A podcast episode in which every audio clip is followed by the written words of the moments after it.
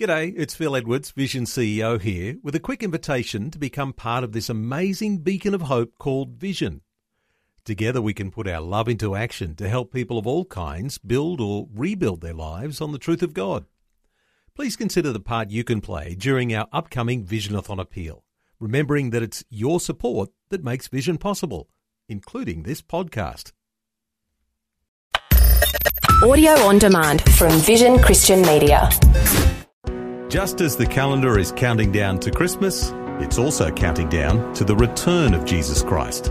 On A New Beginning, Pastor Greg Laurie says we need to be prepared. There are Christians today that can be asleep at the wheel. Instead of walking in the Spirit, they're in effect sleepwalking. And by that I mean there's a lethargy, there's a passivity, sometimes there's even a laziness in their life. So God is saying to us, wake up. This is the day when the lost are found. This is the day for a new beginning.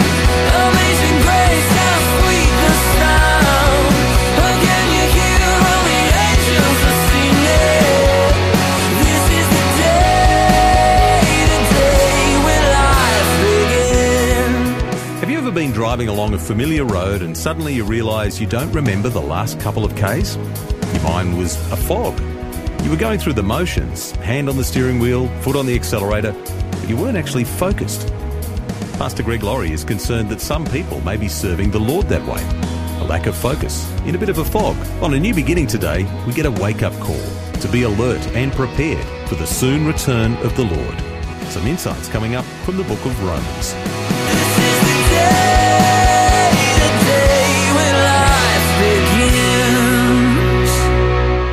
Let me ask you a question. Have you ever gotten a call in the middle of the night? Well, maybe we should say early in the morning, say two or three.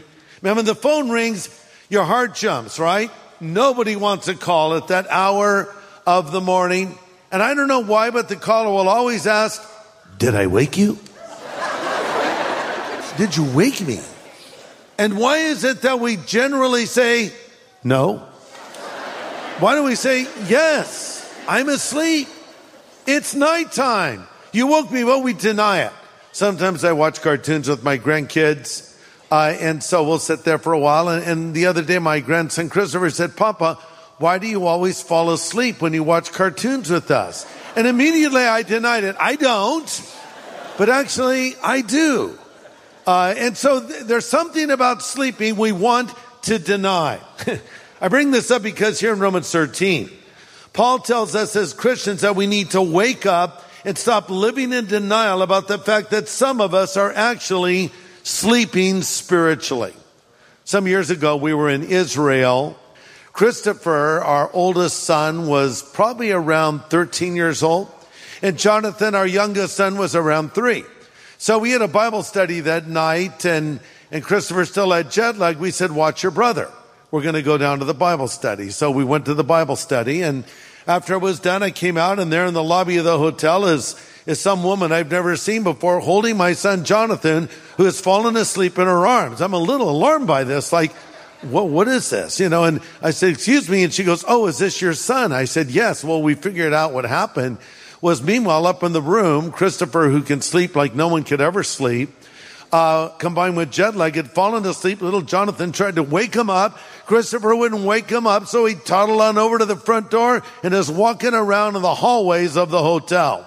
Some very nice lady takes him, waits for the irresponsible parents to show up, and returns our son to us. But that's how some of us are. We're asleep and we don't even know we're asleep. We went to Christopher, what are you doing? He goes, I didn't even know. And, and that's how some of us can be as well. So let's read now Romans 13 and I'm going to read verses 11 to 14. Do this knowing the time. It is high time to awake out of sleep for now our salvation is nearer than when we first believed. The night is far spent. The day is at hand. Let us therefore cast off the works of darkness and put on the armor of light. Let us walk properly as in the day, not in revelry and drunkenness, not in lewdness and lust, not in strife and envy. Put on the Lord Jesus Christ and make no provision for the flesh to fulfill its lusts. Well, there's a lot there in those verses, I'll tell you. So if you're taking notes, here's point number one wake up. Point number one is wake up. And I want you to notice what he says in verse 11 knowing the time. Knowing the time. J.B. Phillips translation puts it this way why all the stress on behavior? Because I think as you've realized, the present time is of the highest importance. What is the present time that Paul is referring to when he says, knowing the time, it's time for you to wake up? I believe Paul is alluding to the fact that Christ could come in our lifetime. How many of you believe Jesus could come back today? Raise your hand up. Well, that's good. You're very, very astute theologically because that's correct. He could come back today. So be aware of the fact that this could be the day Christ comes back. But then there's another thing I would add. Be aware of the fact that you don't know how long you're going to live. You know, I'm kind of getting to the home stretch now in life. You know, I, I don't know how much longer I'm going to live. 10 years, 20 years, 30 years. God knows. Maybe more, maybe less. But I'm not at the beginning of my life anymore. I am coming toward the end of it. And I remember when I was young, I thought I had all the time in the world. And in a way I did. But then you get older. And I remember when I was young, I would think, where do these old people come from? They're strange and they move slowly and who are these people and where, where do they live? And, well, now you look at yourself and you go, wow, it happened to me too. But here's the thing, you know, you who are younger are saying, yeah, you know, preach to the old people. Greg, well, I am. I'll do that. But I know many young people that have passed on. I mentioned my son Christopher. He, he left this world for the next one. He went to heaven at the age of 33. Who would have ever thought that would have happened? So what does this mean? It means live every day as though it could be your last day because one day it will be. And I don't mean that in a morbid way. But back in ancient days, they had a phrase they would write over financial documents in particular, and the phrase was memento mori. What does that mean? It means think of death. And the reason they'd put it on a financial document is because it would just be a grounding thing to be reminded of. Oh, look how much money I have in savings. Look at how much money I have invested. Hey, buddy, memento mori. Think of death. You're going to leave it all behind you one day. So keep perspective and, and make each day count. That is why the scripture says, Lord, teach me to number my days that I may apply my heart to wisdom. So make each day significant, make each day important, make each day count. So we need to wake up, verse 11, knowing the time. By the way, Paul is addressing these words to Christians. He is addressing his remarks to genuine believers whose spiritual lethargy and laziness made them appear and act as though they had no spiritual life. Effectively, people who are asleep at the wheel. I read an article the other day in the paper. Well, actually, it wasn't the paper. I don't even read the paper anymore. But I was reading a news story online the other day about a car that had autopilot and the person who was driving the car, or should I say the robot who was driving the car, the driver fell asleep. So the cops see this car driving by. The guy won't respond to them. They finally had to force the car over. And this guy was completely asleep as his car drove him. I don't know if he programmed wherever he was going, take me home or wherever. Guy was asleep at the wheel. It's kind of crazy, right?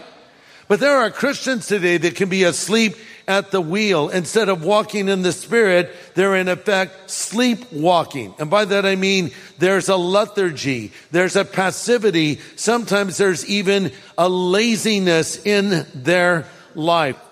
So God is saying to us, wake up. Wake up from this state of sleep. And by the way, these words may have more relevance to an older believer than a younger believer.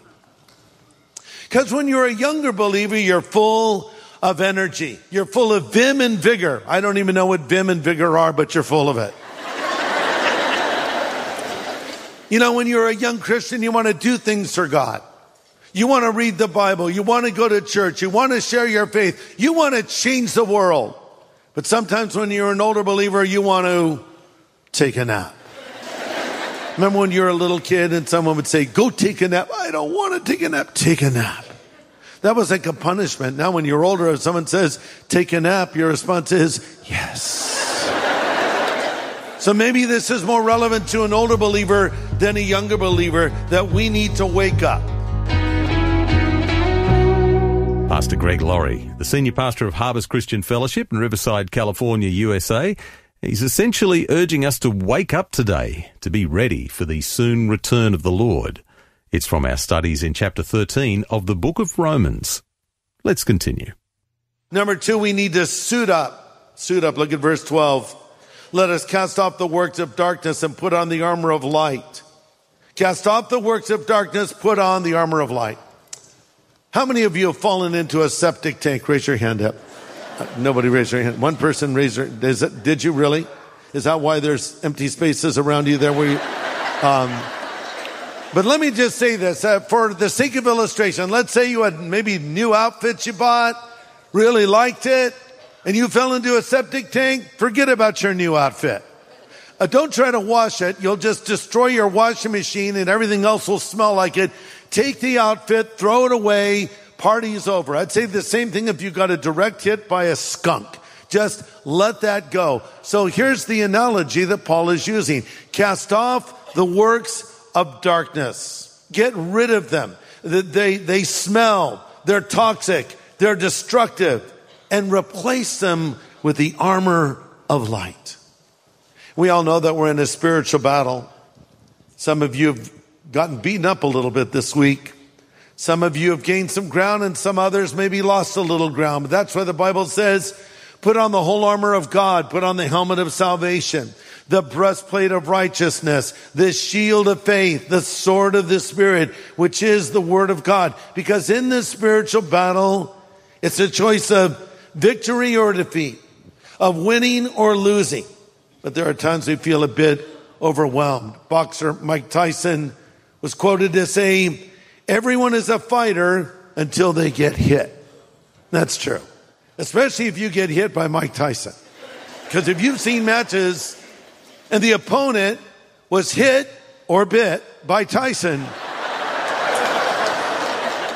you could see their reaction. It's like, boom, and they're just like, you know, like a cartoon almost. That man knows how to hit. So you can talk real tough. Oh yeah, man, I'm not afraid of the devil and I can handle it. Then you get hit. And it's like, whoa, man, what was that all about? That's spiritual battle. Put on the armor of God. Point number one, wake up. Point number two, suit up. Point number three, sober up. Sober up. Verse 13 says, don't live in revelry and drunkenness. Let me put this into the modern vernacular. Don't party and drink. The phrase that Paul uses is a description of a bunch of inebriated people walking down the street together. That's revelry. Don't engage in revelry. You know, you'll see a party of people maybe in a restaurant, they order drinks and they start getting louder. Pretty soon they're laughing. Who knows what they're even laughing at? And it, it just goes on as it does. And, and so Paul is saying that should not be true of you. You should not have this other substance controlling your mind, alcohol, drugs, whatever it might be. The Christian should not be under the control of the spirits. The Christian should be under the control of the Holy Spirit. The Bible says, don't be drunk with wine wherein is excess, but be filled with the Spirit, speaking to yourself in psalms and hymns and spiritual songs. So we need to wake up. We need to suit up. We need to sober up. Number four, we need to clean up. We need to clean up. Look at verse 13. Don't live in lewdness and lust. The word lewdness comes from a Greek word that simply means bed. And it's the same connotation as we would use today if you were to say of two people, they went to bed together. We understand that does not mean they took a nap. That means they had sexual relations. So don't live this way. Then the word that he uses here for lust is very graphic. It doesn't just describe a person given over to immorality. This is a description of a person who's living immorally, but is incapable of feeling shame. It's shameless excess and the complete absence of restraint. This is a person that's living immorally, but they're proclaiming it. They're flaunting it. They're proud of it. And we see a lot of this coming from Hollywood, don't we? Hollywood wants to make bad things look good and they want to make good things look bad. So they'll take something that's forbidden, something we know is sinful, and the way they shoot it, and the music behind it, and the way it's presented. They make it look very appealing, very tantalizing. Then they'll take something that's good and virtuous and wholesome, and they'll make light of it, make fun of it, or even outright attack it. No, don't live that way. And it frightens me when I hear of Christians engaging in sexual activity outside of God's constraints, having affairs, extramarital sex, having sex before marriage, premarital sex. 1 Corinthians 6:18 says run from sexual sin. No other sin so clearly affects the body as this one. Sexual immorality is a sin against your own body. And listen to this, when you're spiritually lethargic or sleepy, you become more vulnerable. Case in point, King David. He was no longer the shepherd warrior of his early days. We find him in 2 Samuel complacent, sleepy, bored, with too much time on his hands. And 2 Samuel 11:2 says, "Late one afternoon, after his midday rest, David got out of bed and was walking on the roof of the palace. And as he looked over the city, he noticed a woman of unusual beauty taking a bath. And ironically, the woman taking a bath was named Bathsheba. now we read this walking on his roof. What does that mean? It means that back in those days, their roofs were flat. It was still living space on top. His palace would have been perched above the other home. So standing up there, he had a vantage point. He could see into other people's rooftops. He could see into other people's yards. He could see people down on the street. He could survey everything in one fell swoop. He was just kind of looking around. Was David looking for trouble? I think he may have been. Same thing can happen to us when we're out surfing the web. You know, we have time in our hands. We just start clicking, clicking links. Go over here. Oh, my Facebook feed. Here's clickbait. Here's this little picture. Check this out. I click that. Then I click this other thing. Then I click another thing. And one thing leads to another. That's what was happening to David. And then, of course, you know the rest of the story, how he had sexual relations with Bathsheba and ultimately ended up murdering her husband to cover it up. What a sordid thing it was. So what was David doing? He was sleeping in and being lazy physically and spiritually when he should have been leading his troops into battle. Instead, he was taking a spiritual vacation. I remember years ago, I was over in the island of Oahu in Hawaii and I was in a mall and some guy came up to me and recognized me and we started talking. I said, well, where do you live? He told me it was Oregon. I asked him where he went to church. He said, well, I haven't been for a while. I said, why? He says, well, I'm on a spiritual vacation. He's like, buddy, come on now. And so we had a long talk. And thankfully that resulted in him making a recommitment to the Lord. You can't take a spiritual vacation. We want to keep our distance from these things because the moment you stop going forward spiritually, you'll start to go backwards. The moment you fall asleep, you're going to be weak and vulnerable. That happened to David. It can happen to us.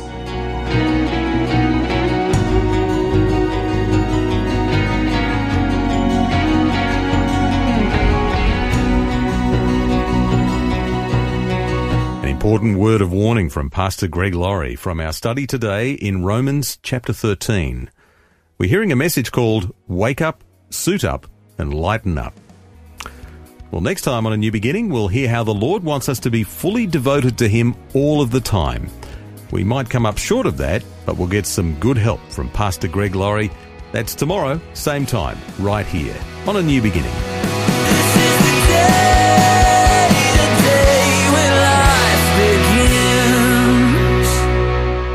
Copy of today's full message, get in touch with Vision Christian Store. It was called Wake Up, Suit Up, Lighten Up. Just go to visionstore.org.au or call 1 800 00 50 11. Thanks for taking time to listen to this audio on demand from Vision Christian Media. To find out more about us, go to vision.org.au.